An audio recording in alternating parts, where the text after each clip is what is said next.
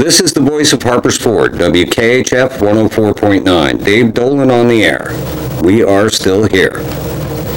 Eddie wanted me to pass on a phrase to those of you on the outside trying to figure the barrier out. He says it's part of his theory. It's just one phrase because everything else he said sounded like pig Latin to me.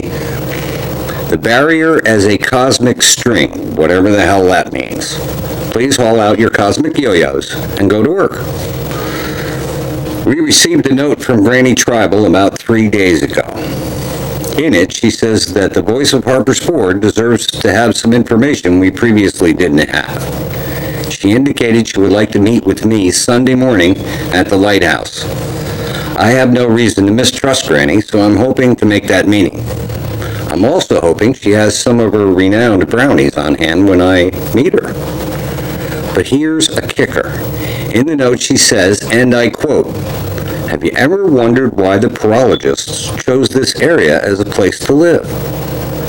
I'm hooked, and I'm biting. I dug out my old backpack, and Eddie donated some additional gear for my trip. I've got a bolt-action rifle with a scope, a German Luger, a combat knife, and a 22-inch machete. With some Army-issue camo fatigues and a bandana, I could give Rambo a run for his money. I intended to make the trip alone.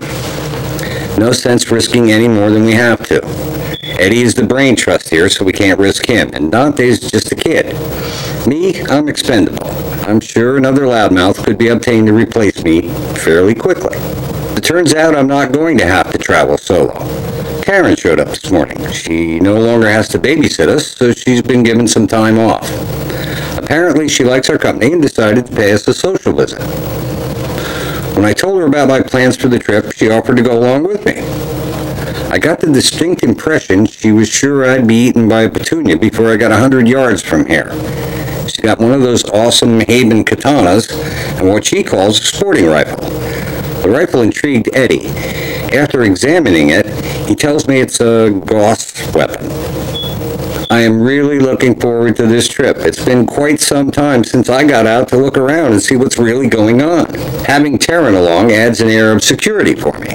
She seems a lot more relaxed off duty. It's kinda nice to hear her call me Dave instead of Mr. Dolan. I'm thinking I might learn a lot more about Haven and other things in a social situation like this. Besides, she's wearing civilian clothes and the lady looks hot. I'm hoping we'll be back in time for the broadcast next Thursday, but there is no guarantee of that. We will continue to broadcast on this frequency every Thursday night at 10 p.m. as long as we can. This is the voice of Harper's Ford, signing off.